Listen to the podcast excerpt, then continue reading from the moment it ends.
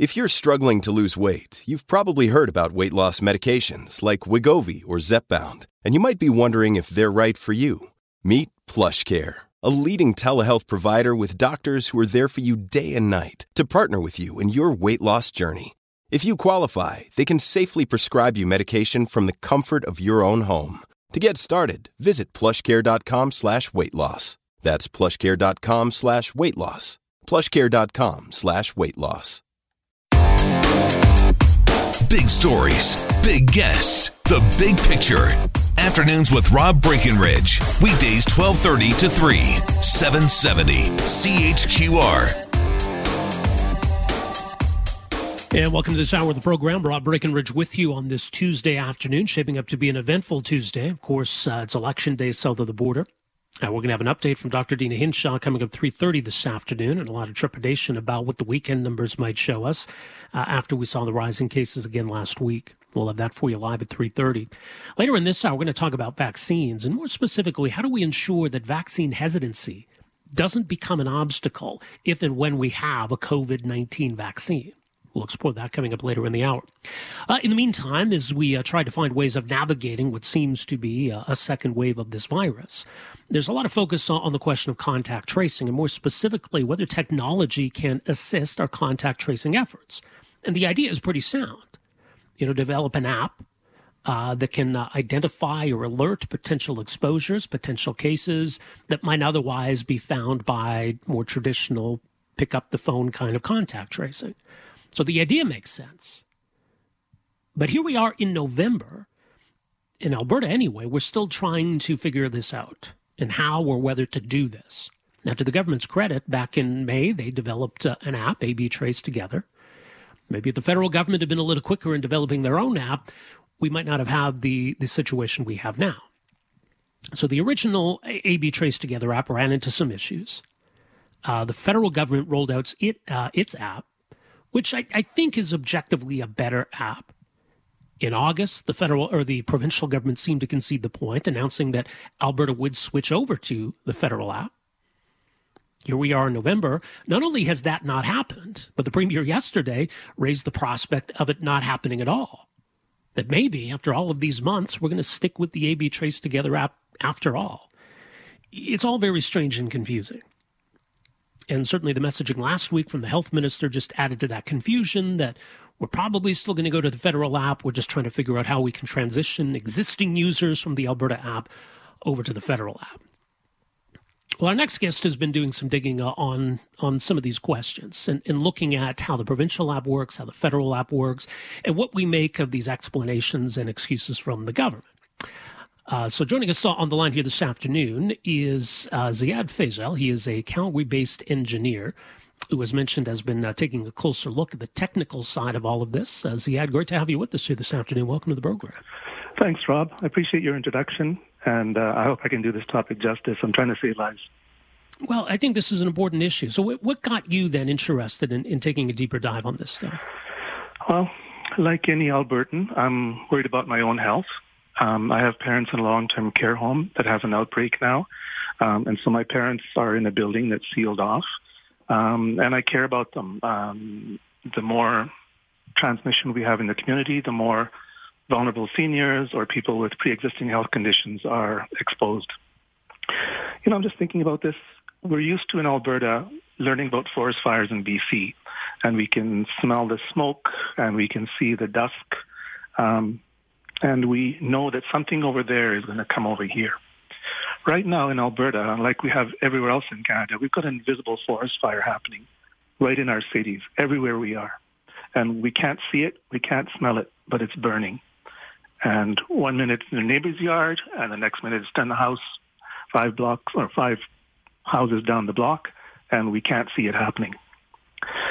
So there's kind of a difference between conventional contact tracing, which you mentioned, and exposure notification, which is this newfangled thing. So from what I understand, conventional contact tracing is a proven epidemic control practice, and it's been used in epidemic after epidemic to save lives.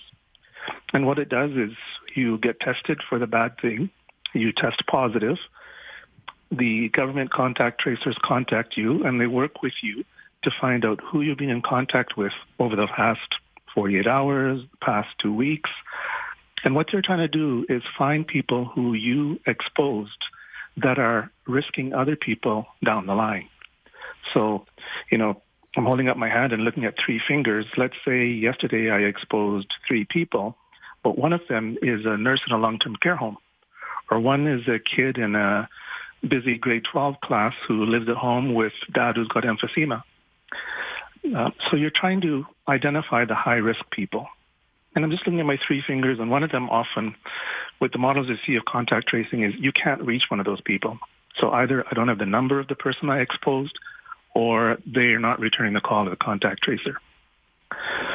So here we are in 2020 with this life-threatening COVID-19, which is the most serious pandemic the world has ever experienced. But thankfully now, compared to 1918, we've got smartphone technology. And we can bring along this new thing called exposure notification. And what exposure notification does is my phone senses your phone and it logs that exposure. And later on, if I test positive, it goes, hey, you know, on Tuesday, the 3rd of November at 1.14 p.m., you spent half an hour with some other person.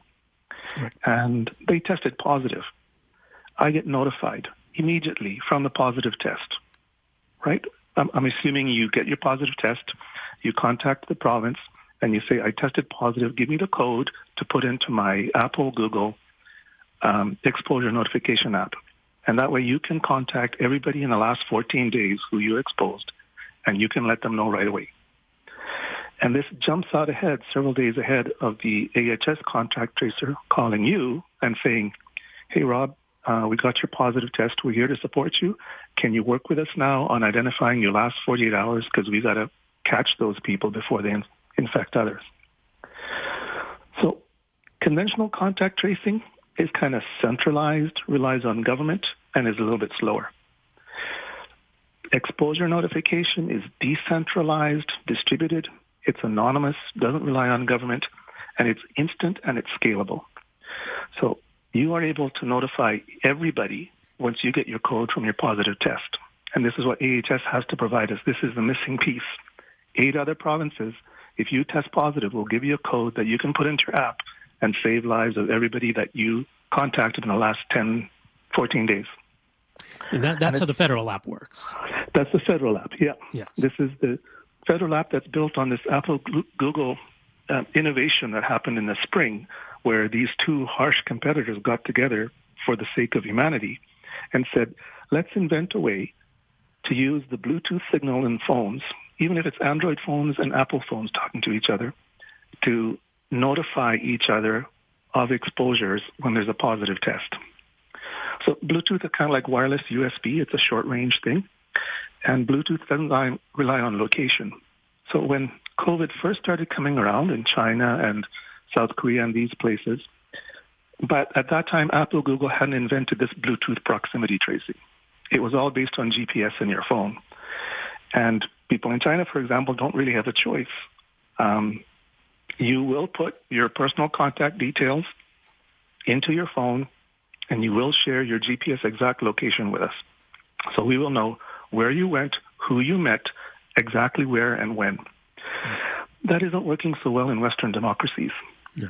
So Singapore developed this app um, that the Alberta government is using, which is kind of a half and half, you still have the automatic contact collection. You know, your phone talks to my phone, it records it. But it doesn't let us notify each other instantly on a positive test. It sends a file back to the healthcare authority um, providing the list of exposures, the log of exposures. So you lose a couple of days in there. And in a Western democracy like Canada, in Alberta, right? We have privacy legislation that our privacy enforcers, information commissioners enforce. Plus, a lot of people just don't want to put their phone number in an app that tells Jason Kenney where you've been and when you've been and who you've met. So people are uncomfortable with that. So it kind of has the worst of both worlds. It has the delay of waiting until after the AHS contact tracer calls you.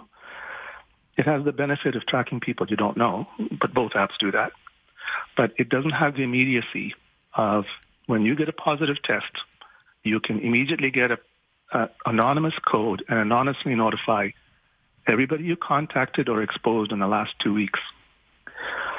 Can I give you an analogy? I talked about mm-hmm. forest fires.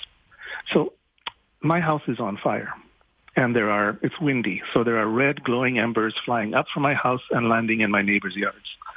Maybe one goes a block and lands in a gas station on the corner. Maybe one goes um, into a um, schoolyard where kids are playing. So I can't really wait for the fire department to respond to my call, and then the fire department runs around the neighborhood going, oh, where did these red embers go? This lets me notify my neighbors, notify the gas station and other businesses, notify the school, hey, red embers, glowing embers flew off my house and landed in your yard.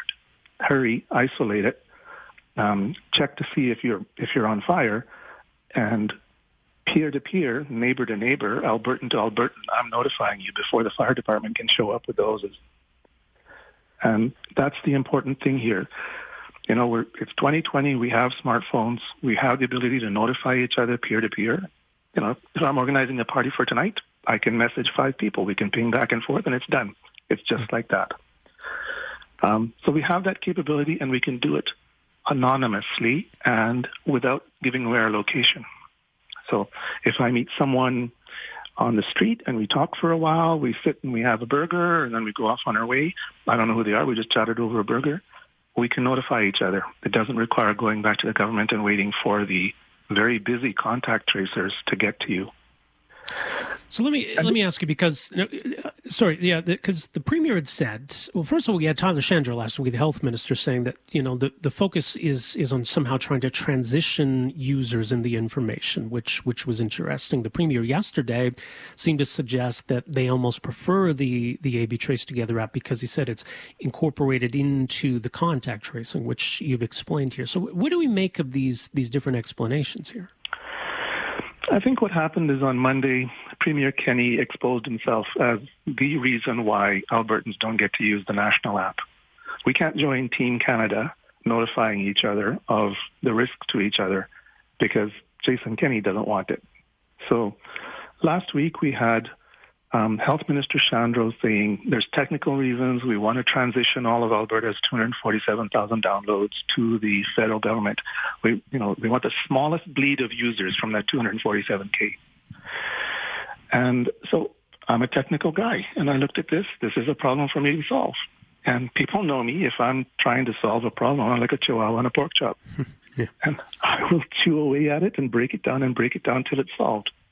And saving Albertans' lives by using an exposure notification app on top of, or instead of, well, it's actually on top of conventional contact tracing is very important. And you can talk to epidemiologists who know about this way better than me, and they'll tell you that. Um, there's a reason Apple and Google shared each other's confidential code in order to make this happen. They wouldn't do this any other way. So I'm trying to save lives here. And I hear um, CEMA chief Tom Sampson, who's a prince of a guy, I'd go through a wall for him. And he's saying, I cannot understand what this reason is that we cannot turn on the national app in Alberta. Eight other provinces have done it. And the, the nationalist government in Quebec has done it. Doug Ford's government in Ontario has done it. They were first to do it in July. He doesn't get it. It's not rocket surgery. Eight other provinces have done it already, and we know why BC doesn't want to do it. So I hear that, and you know, it's not like Chief Sampson picked up the phone and said, Ziad, help me, but I'm answering his call. I tried to find out, okay, so Alberta is saying technical issues. Alberta is saying user migration issues. What's going on there? How can I solve this? Okay, so 247,000 downloads. Yeah, but how many people actually activated that app? How many people provided their phone number into the app, submitted it, got back an SMS message with a PIN number in it, put that PIN number in their phone, and enabled them now to be logged by phone number. Who really did that? From people I'm talking to, maybe one in 10. So out of 247,000, maybe 25,000. A lot of people downloaded that app, saw it wouldn't work, and went, forget this noise, and deleted it. Mm-hmm. So I'm going, okay, the Alberta government doesn't even know who most of those 247,000 downloads are. Because until you register with the government, it's just another app that you downloaded on your phone. If you you download a a watermelon slicing app or you download the Alberta contact tracing app, it doesn't know, only until you register. So I'm going, okay, so there's a certain core of this 247,000 that trusted the Alberta government enough to share their cell phone number and say, go ahead and track my exposures. Go ahead and track when I'm within two meters or a good Bluetooth signal of anybody else. And I'm willing to report to you, if I get a positive test, all these people that I met. But you know what? There's less than a 5% adoption. Let's be generous and say the Alberta app is 5%. So the chance of two random people meeting and both of them are using the app is 5% of 5% of 0.25%. It's, it's not going to help. So even AHS, when they do contact tracing, does not ask you for the app. Nowhere. Nowhere. Not in their detailed script, not in their three-page questionnaire to manually do contact tracing, not when they phone you uh, and ask you for your first 48 hours or your last 48 hours before your symptoms or before your positive test. They don't ask for it. You know, Rob, let's say I'm an idiot and I go and I join a choir practice mm-hmm. with 100 people. And for couple hours a night for a couple of weeks, I'm singing carols. Well, there's a 0.25% chance that I'm connecting with other people with the Alberta app. Whereas the federal app, I just looked at its website today, over 5 million downloads. So that's 13% of Canada's total population already. And if you take out Alberta and BC, which is about a quarter of Canada's population, it's 18% of the available population, the population that doesn't have a provincial government blocking the app.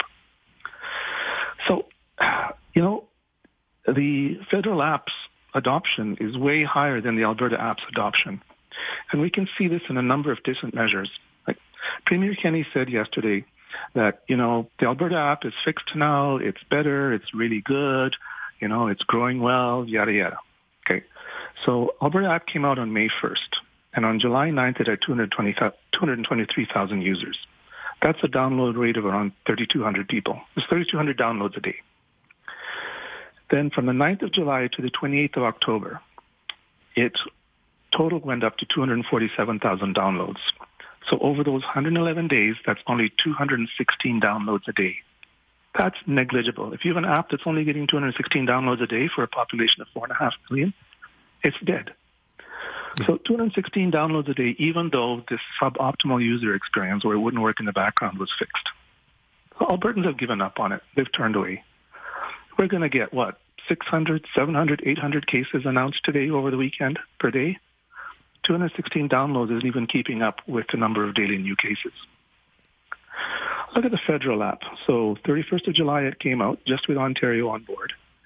It was four provinces at the beginning of October. It's eight provinces now. Uh, and it is, uh, let's see, 5,027,000 something downloads. So in those 90 days, that's around 55,000 downloads a day. So compare that to Canada's daily new cases of 2,700 or so. So 55,000 downloads a day. The entire Alberta download um, of 247,000. The, the national app is passing that every five days. Yeah. It's a pretty stark difference. Ziad, we got to yeah. leave it there. Uh, we're uh, up against the clock here, but I appreciate making some time for us here and appreciate the uh, the insights, some important analysis uh, of, of this situation. Thanks so much for joining us here today hope everyone installs the federal app. Thanks very much. Yeah, take care. There you go. Calgary-based engineer Ziad Fazel and uh, his analysis of these two uh, contact tracing apps and where there's some key differences and why maybe Alberta would be better off with that federal app.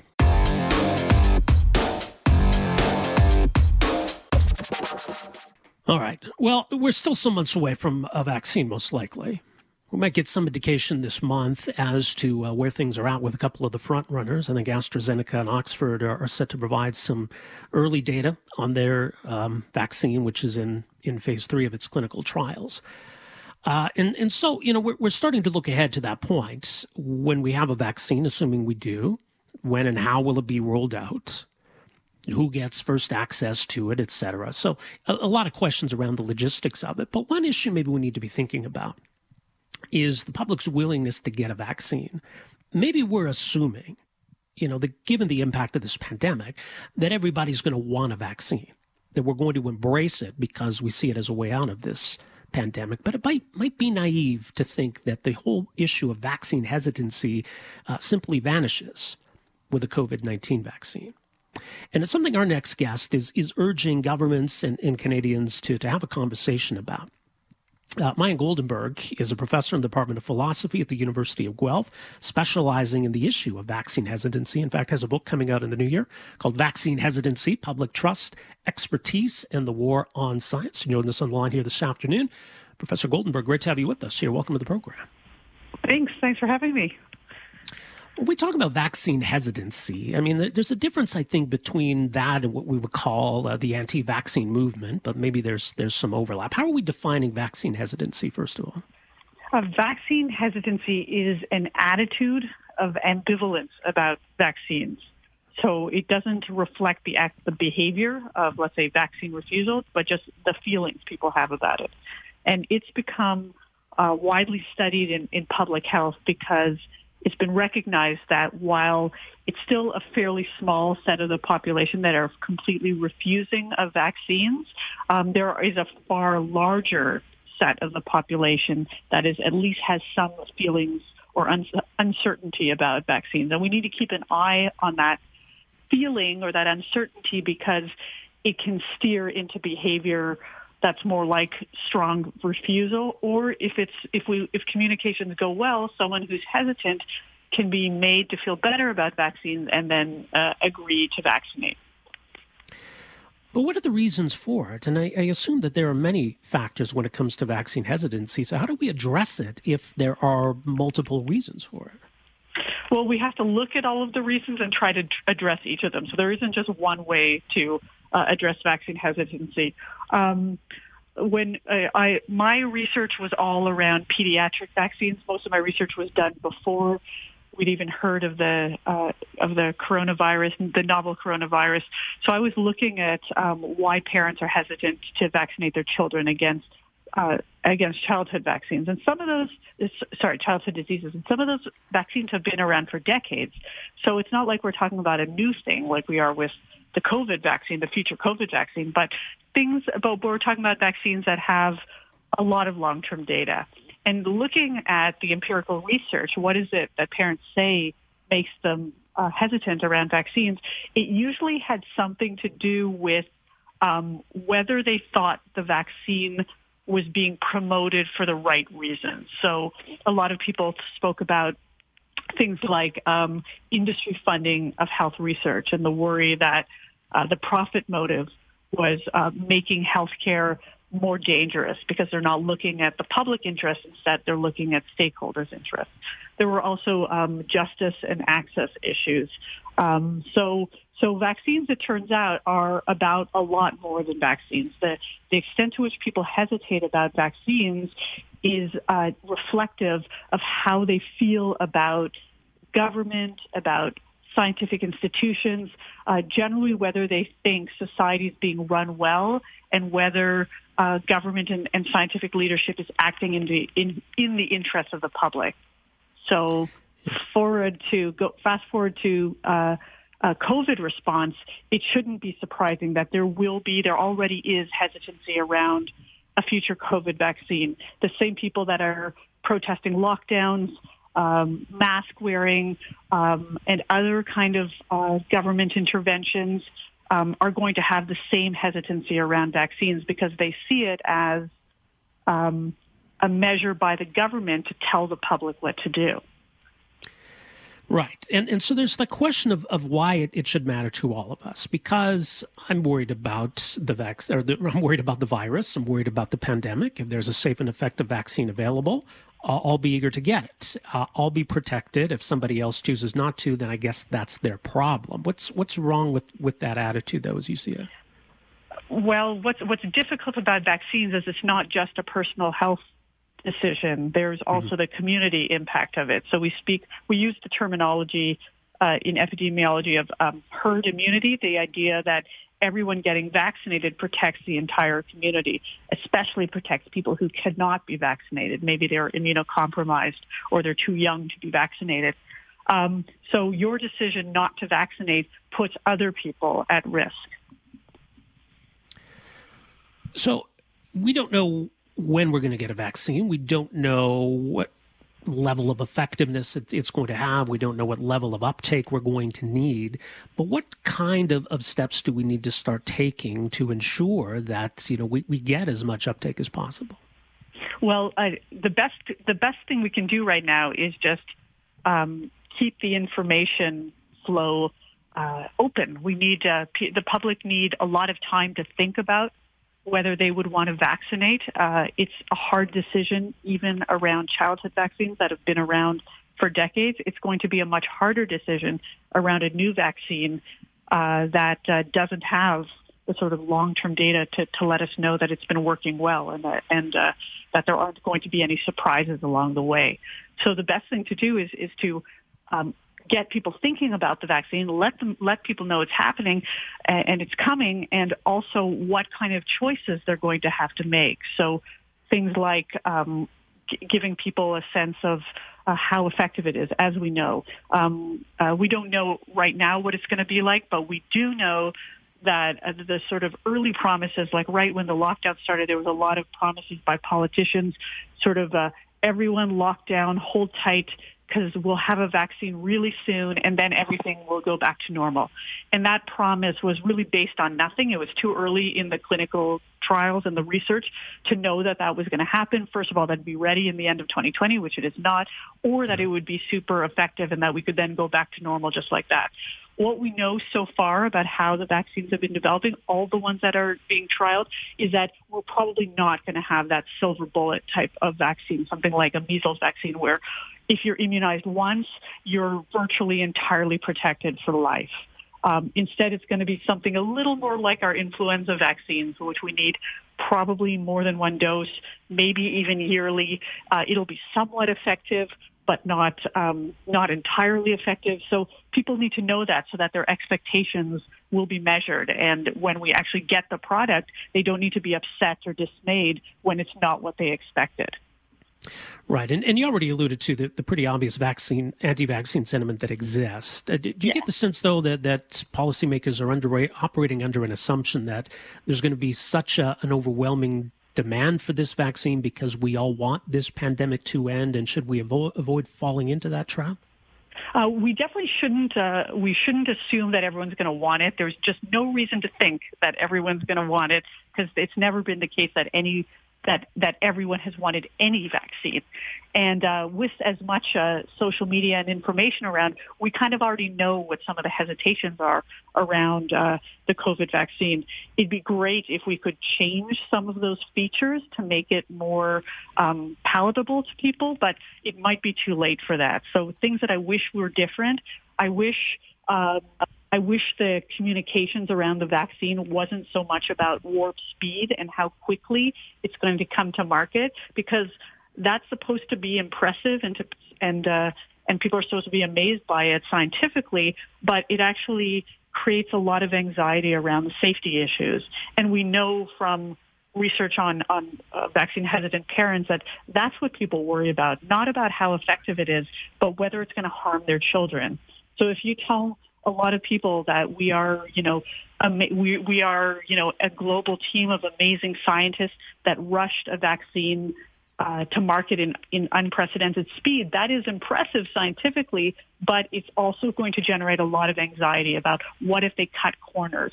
What if the monetary gain by being the first country or the first company to uh, to market a vaccine is going to make people um, a little less careful about um, uh, about the safety profile, and that's exactly what is going to keep people from rushing to get a vaccine.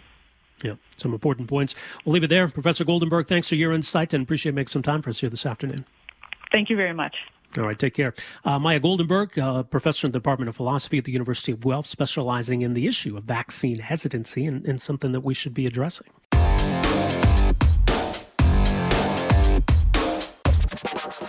So the comments from uh, Premier Jason Kenney, similar to what Ontario's Premier Doug Ford has been saying as of late, the people who are having big house parties need to knock it off.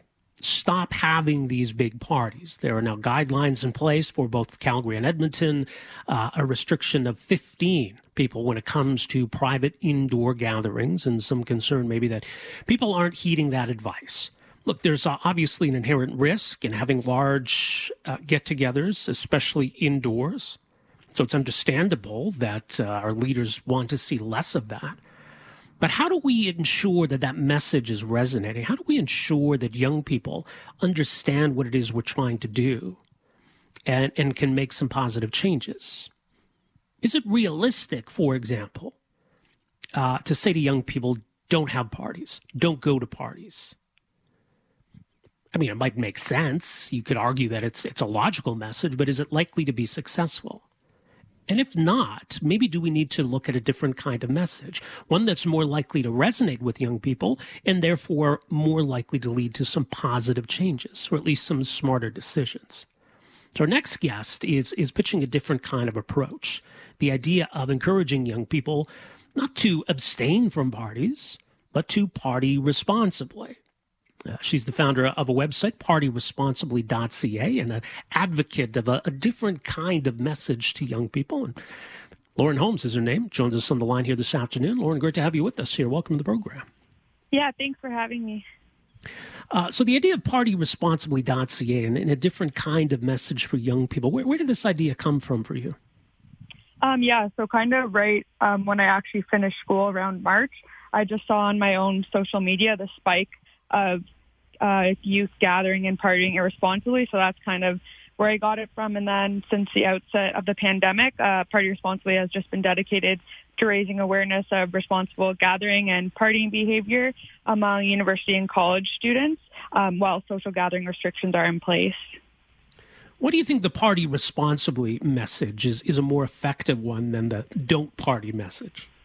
Yeah, so um, again, with like the premier's comments, even I recognize the intention behind the premier's comments, but um, and I think they are well intended, but I think it's the wrong messaging. Um, just saying knock it off and to not be selfish shouldn't be the strategy because it isn't resonating with youth and it hasn't been resonating for the past few months. So endlessly repeating the premier's kind of personal responsibility mantra shouldn't be the strategy. Um, saying there will be more advertising and education rollouts, which say the same ineffective thing, uh, it's not the right strategy. And I think there are uh, four things that they kind of need to do if they want to get the message across.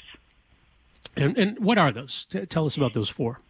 Um, so, firstly, I think uh, we need to recognize that they need a targeted strategy targeting university and college age young adults. That doesn't mean simply taking the same messaging that says knock it off and to not be selfish and putting it on Facebook, for example. Um, this has been the, kind of one of the biggest errors, I think, of the government messaging towards young adults so far. Um, you need to craft a different message and not use the same message that you're kind of um, putting out to the broader public. Um, secondly, I think we need to stop saying uh, stop social gathering or partying because we need to position it more positively. So, for example, not saying something like now is not the right time to party. However, if you're going to do it, do it responsibly and then give guidance on how to do that, which is simple and realistic, like things like don't share drinks or smokes, uh, hold your party outside, and know your local restrictions. Simple things like that, I think, will make a big difference. Um, and thirdly, I would say we kind of need to get over the phobia that if they move to this positioning, that they will be perceived as promoting partying, but they won't. They won't be. They'll be saving lives. Party responsibly uh, as a rallying cry is no different than a drink responsibly campaign, for example. Um, like the government supports drink responsibly, but won't support party responsibly. So where's the logic in that um, when it is the right thing to do right now, I think? Um, and then lastly, uh, get the AGLC um, to promote the new positioning. That would be huge. But right now they won't do that because the government isn't supporting it. Um, and they told the government line saying, we don't want to be seen as promoting partying, um, but they promote drink responsibly. So mm-hmm. where's the logic in that? Kind of like things can be done, the government just isn't doing them right now. Yeah, I think it's an interesting approach, and and you know if we're looking you know to to maximize kind of the bang for the buck, if you will, of any sort of public health approach, mm-hmm. um, you know we want to look at, at the chances of success, and and yeah, I think it's an interesting point. This idea of party responsibly, if that's going to resonate with more young people, it's perhaps more likely to have a positive impact, and so What's been the reaction so far? I mean, have, have you seen this? First of all, have, have you seen this embraced in any sense by by policymakers? And, and what's been the reaction though to to, to, to this website and this approach? Um, generally, a good reaction, and I think again it has had a good reaction among youth that have heard about it um, because they are more willing to kind of listen to the logic of, oh, I can still see my friends and kind of respect the guidelines or do it in a safer way, um, rather than not not partying or not gathering at all, like telling them absolutely nothing at all. Uh, it's not registering with youth, so I think youth generally just re- respond better to, hey, I can still uh, party or gather, but in a responsible way. Um, and if they're made aware of like what uh, kind of habits can be made to make the partying or gathering responsible. Um, I think that is like the main the main point that we just need to get across that you can still see your friends and gather and party, but in a responsible way or like it is it's just it's happening and like it has been happening for months.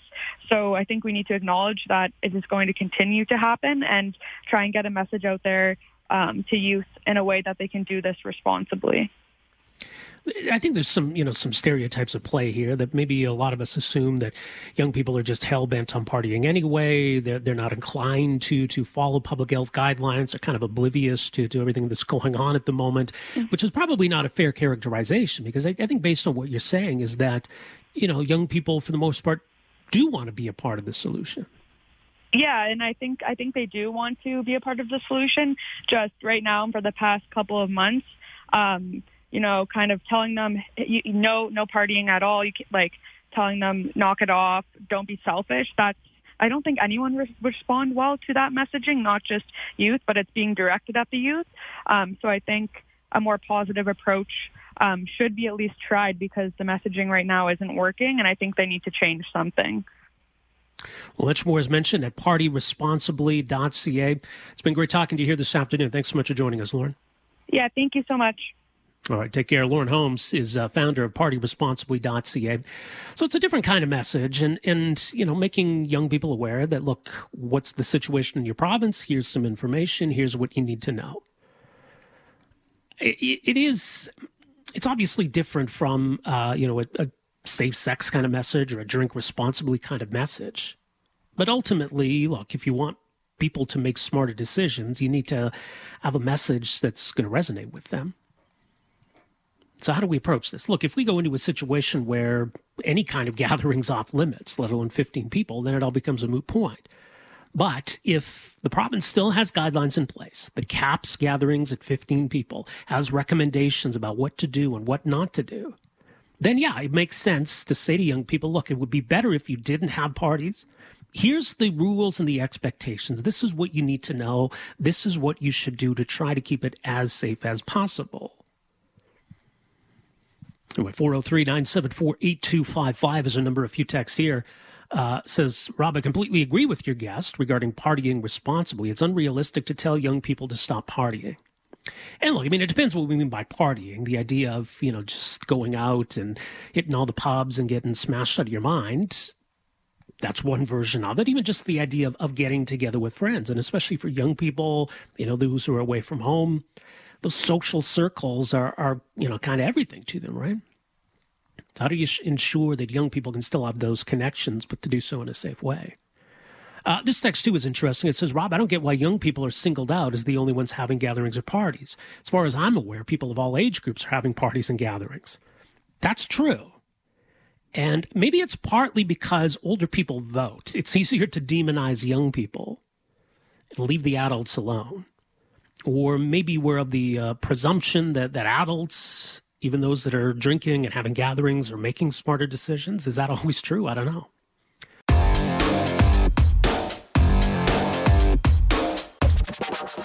It was this month, 135 years ago, November 16th, 1885, that Louis Riel was hanged to death.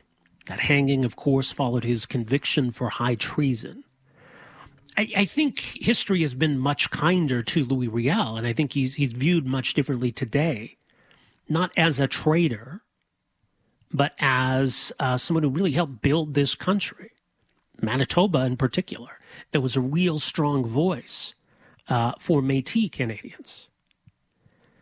So even though history uh, might look differently at Louis Riel than they did 135 years ago, the official record still shows that he was guilty of high treason.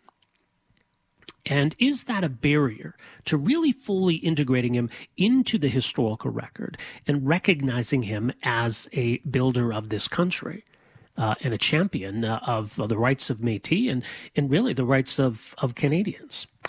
Uh, so there's a new campaign that's been launched uh, encouraging the government to officially exonerate Louis Riel as we get closer to the 135th anniversary of his death. It seems like a, a good a time as any uh, to have this conversation and, and to bring this issue back to the forefront. Uh, joining us to talk more about uh, this campaign, very pleased to welcome to the program here this afternoon Keith Henry, who is president of the British Columbia Métis Federation, part of this uh, coalition of groups right across the country uh, trying to bring this issue to Ottawa's attention. Mr. Henry, great to have you with us here today. Welcome to the program. Yeah, thanks for having me on the show. It's almost surprising in a way to me that that he hasn't been exonerated. Uh, certainly, you know, successive governments have made a point of, of redressing past wrongs, trying to right some of the wrongs of history.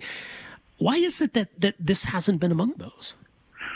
Well, I think unfortunately there's been some specific, uh, at times, internal Métis politics that I think have really. I think I, I don't want to put the, the, the spotlight on the federal government because I think the desire has been there. There's been some opposition from various parties over the years. This isn't the first time this has been discussed.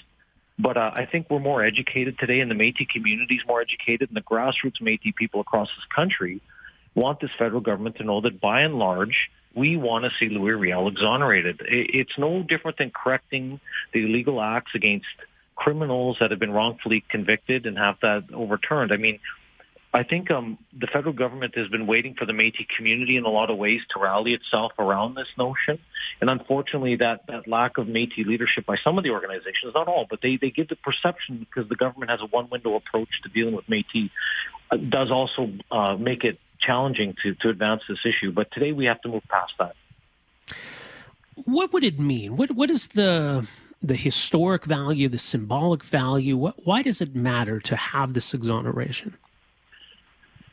Well, we, I think for myself personally, like my family, I live in, in British Columbia, I've been here for 20 years, but my family's right around Prince Albert. Uh, my family has deep connections to the actual events that unfolded specifically in 1885. And I think um, for a lot of us, it's about the, the symbolism of true reconciliation. You know, we see governments at all levels, whether it's municipal, provincial, territorial, federal, talking about reconciliation, wanting to have more meaningful relationships with Indigenous people, and we haven't seen a, lo- a lot of that uh, yet formed in terms of Métis. And I think what we need to see is some, we need some tangible actions. So we, to me, this is a really, you know, you can't go back and turn back the hands of time, but we can correct uh, illegal uh, decisions, which many of us believe this was. I mean, a lot of Canadians think they know a little bit about Louis Riel. They don't realize that at that time, you know, then Prime Minister Sir John A. Macdonald dug up a 500-year-old law from Britain to basically hang Louis Riel in Canada when it wasn't even Canada yet in that particular part of the world. So I, I think that we, we have to be honest about this, and that's what that's what it'll mean to us. It's a, it's a, an important symbolic recognition that we need to move forward with reconciliation, and that also means uh, exonerating people that were wrongfully convicted of high treason. Do you think, though, at the same time, though, that, that history views him differently, much more favorably now? Yeah, we can say that. Um, I think it's fair to say that history has definitely, um, uh, I think, been generous to his memory in a lot of ways. But there is a there's a number of people, and there sadly racism exists, and there are people in society that see that this was just no different than it was back then, where there people see this as just a nuisance, and that uh, that you know the Métis people were you know um, you know some radical group uh, that were fighting against everything, and that that simply wasn't the case in 1885. I think it's I think it's up to us that if we want reconciliation, you know, building off things like the Truth and Reconciliation recommendations and we do need to address historic wrongs. And it doesn't mean we want to that there needs to be money exchange. This is a matter of political will.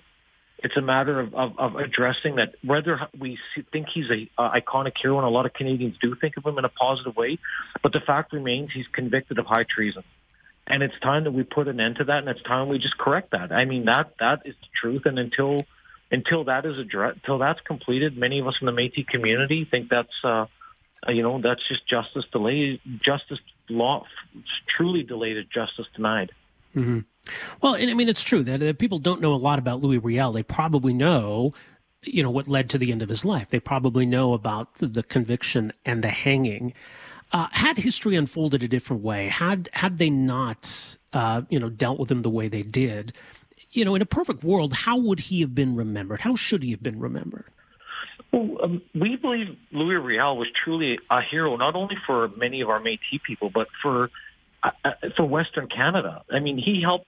He wanted to bring, you know, that part of the Northwest into Canada. He did that. He's a father of Confederation. I mean, he brought he's he single-handedly helped establish the Manitoba Act, which brought Manitoba into Canada in 1870. Mm-hmm. Canadians may or may not truly realize that, and yet today we celebrate fathers of confederation like people when you think of Joe Smallwood from Newfoundland who brought who brought Newfoundland into confederation 1949 he's he's remembered a positive role model. But we don't do that for people like Louis Riel. The people we we just don't put his memory in that same class. So I think that speaks volumes for itself. So I think it's all those historical details that are that are missing that we have to remember that what Louis Riel stood for was for of bringing the West into Canada. Per, you know, the Métis people were a big part of not being annexed into the United States. Canada would have looked, could have looked a lot differently in the late 1800s had it not been for the work of people like Louis Riel. So, is this uh, the the prime minister's decision to make, or or how are exonerations uh, like this dealt with? Well, obviously, the federal government has uh, you know, federal legislation that would have to be addressed. It would have to go through a certain legislative process, uh, no different than any other criminal, wrongfully persecuted criminal would have to go through. That's up to what we're asking for is leadership with uh, Crown Indigenous Relations uh, Minister uh, Carolyn Bennett and Indigenous Services Canada Minister uh, Mark Miller to really be leaders on this file. We want them to really take this, embrace this, not let uh, political uh, obstacles stop what needs to be done. This is beyond, to, to many of us in the Métis community, this is beyond uh, politics. This is really about someone who was wrongfully convicted, and it's time we, we, fit, we set the record straight. It's 135 years later. Uh, you know, many of your listeners may not realize, uh, you know, uh, Chief Poundmaker was uh, from the, another First Nation in Saskatchewan. For his role, the federal government exonerated Chief Poundmaker in the Northwest Resistance, which was the events in 1885, in 2019.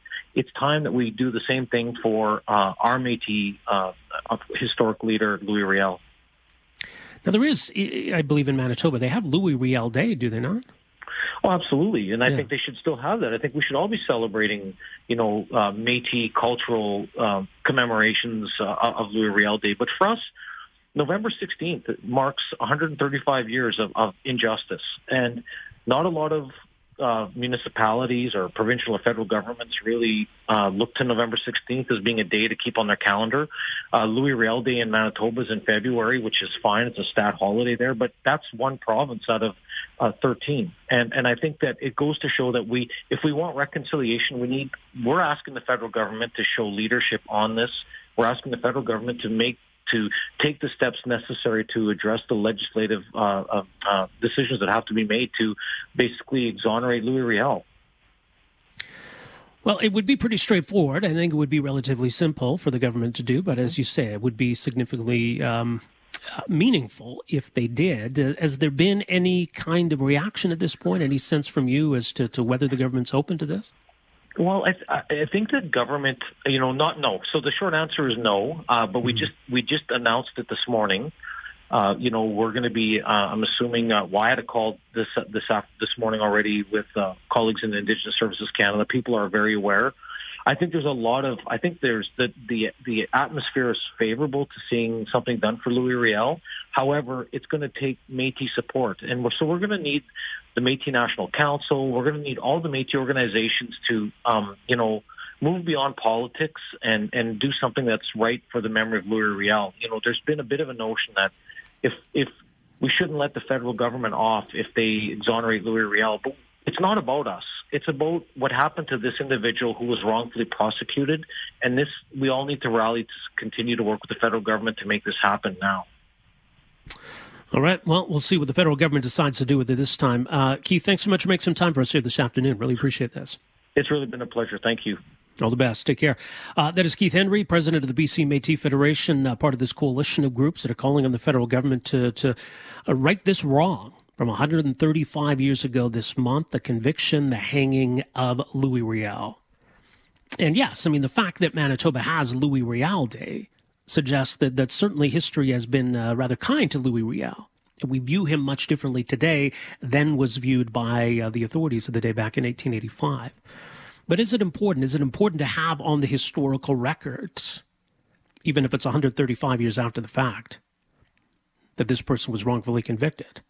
That this is not somebody who should have been viewed as, as treasonous. This certainly is not somebody who should have been hanged. Is, does it help secure his place in history? You know, I think certainly he is recognized as a champion uh, of Métis in Western Canada, as in many ways almost a father of Confederation, certainly instrumental in in the founding of Manitoba. If history already views him that way, an exoneration doesn't necessarily change that. Thanks for downloading and listening to the podcast. Don't forget to subscribe, rate, and review for free at Apple Podcasts, Google Play, or wherever you find your podcast. You can also find me on Twitter at Rob Breckenridge. And you can email me, rob at 770chqr.com. Talk to you next time. Afternoons with Rob Breckenridge, starting at 1230 on News Talk 770 Calgary.